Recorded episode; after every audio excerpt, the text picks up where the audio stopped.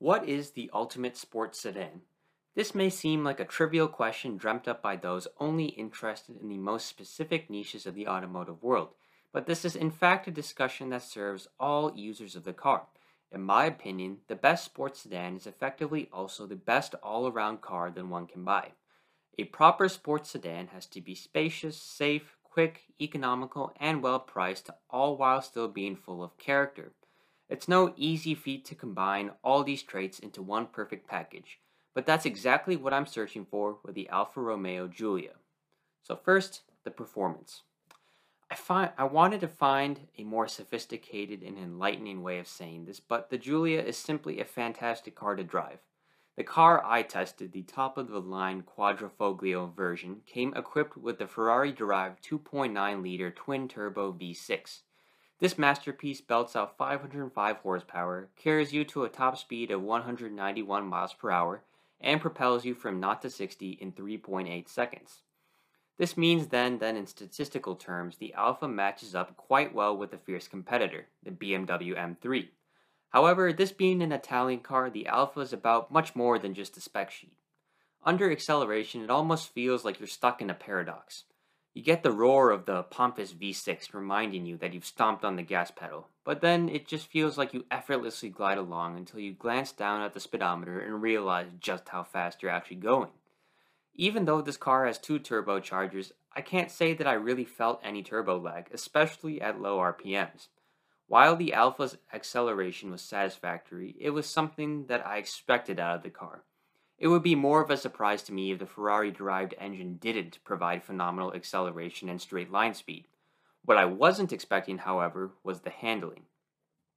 When it comes to cornering, the Alfa can occasionally be a tricky beast.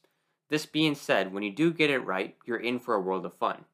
The Alfa comes equipped with an active front splitter, active suspension, and a substantial weight loss program courtesy of carbon fiber. The car also has an almost perfect 50-50 weight distribution between the front and rear axle. All of this means that the car feels very well balanced throughout the phase of a corner. The steering doesn't feel overly light or heavy. There's a perfect compromise that allows you to feel out a corner and gain the confidence you really need to attack it. To me, the Giulia feels more like a sports car than a sedan. It's agile, direct, and simply wonderful. Really, there's only one potential gray area with the handling, the rear-wheel drive system. With the Alfa, when you do reach the grip limit, you get punished pretty quickly. Personally, I don't mind this at all. As the driver, I feel that I have to truly drive the car. There are no electronic controls doing the job for me.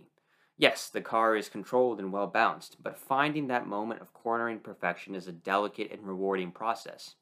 This being said, if you are a businessman in your 40s who has just dropped a large sum of money on a car, you might want an all-wheel drive system. This way you can feel a bit more comfortable chucking the car into corners at high speed. However, I think an all-wheel drive system would prove to be more problematic than helpful. Firstly, the weight added by the all-wheel drive system would completely throw off the balance of the car and essentially erase all of the work that Alfa put into making the car as light as possible. Even more importantly, the rear-wheel drive configuration is perfect for purists and only adds to the old-school driving experience that the Alfa provides. So just think twice before you label the rear-wheel drive system as a drawback. Now, the styling. I think that I'm right in saying the Alfa has a clear advantage over its German competitors in this category. If you disagree with me, may I bring up the new BMW M3? Anyways, I digress. If we view the Quadrifoglio from the front, we see the famous V-shaped Scudetto grille. This is one of the most definitive marks of an Alfa Romeo, and I love the fact that it was included in the design. Moving along the side of the car, we also notice air vents behind the front wheel arches, as well as the famous Quadrifoglio badge. In Italian, Quadrifoglio means four-leaf clover, and the badge was first used as a good luck charm for Alfa's racing drivers back in the early 1900s when death behind the wheel was all too common. This brings me to a larger point. Everything about the Giulia seems to be old school, but in a way that still works well in the modern world. I mean, how wonderful is it that with this one simple badge, you're carrying on a tradition that dates back to Enzo Ferrari and an Alfa Romeo race car that he ran in 1923. To be honest, it's hard to give insightful commentary on the design, so I'm going to keep this simple. Go online, search up some photos, and just look at them. It looks better than a BMW, Mercedes, Audi, or Maserati.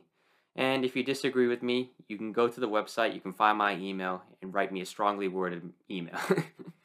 Alright, now onto the interior. The interior is probably the one area of criticism that I'm a bit indifferent about. It's not the best interior that I've seen, but it's also not the worst. The seating position is surprisingly low, and the wide door still means that getting in isn't as easy as you would like. The A and B pillars are also not very well placed. In fact, the placement of the B pillar brings a whole new meaning to the term blind spot. Still, that's the wonderful part about owning a Giulia. Instead of these issues being truly problematic, we can just label all these design faults as a spot of classic Alfa charm. This being said, the one thing about the interior that I do actually quite like is the steering wheel. It's very well proportioned, has beautifully milled aluminum paddle shifters, and is perfectly positioned for the driver. Alright, now the pricing. This is perhaps the biggest question mark with the Giulia and the Quadrifoglio model in particular. A brand new Quadrifoglio starts at around $75,000. For comparison, a new BMW M3 starts at just under $70,000, while a new Mercedes AMG C63 starts at around $68,000. Only the Audi RS5 matches the Alfa with an MSRP of, again, around $75,000. This particular car that I got the chance to test was a 2018 model that the owner was able to pick up used for around $50,000. The owner has noted that since picking up the car, there have been no major issues other than the gauge cluster momentarily cutting out every once in a while. Again, instead of calling it a drawback, maybe we can chalk that up to Alfa giving us an insight into what it means to own an Italian car. So, would I buy a Giulia over any of the other cars I just mentioned? Well, sounds like it's time for a conclusion. Jeremy Clarkson has always said that to be a true car enthusiast, you have to own an Alfa Romeo at some point. And after driving the Giulia, I can really see why. $75,000 might sound like a lot compared to the BMW M3, a car that is already spectacular in its own right, but the Alfa has something more: character. Sure, it might be hard to check your blind spots, the electronics might just suddenly stop working once in a blue moon, and if you drive fast enough you might accidentally have a big crash. But I simply don't care. No car that I've driven has put a bigger smile on my face than the Alfa. It's a car that stays true to Alfa's rich pedigree while still using modern technology to make the driving experience as thrilling as possible. To be honest, I'm not sure that I'd go as far as claiming that the Alfa is better than the BMW M5. My pick for the ultimate sports sedan.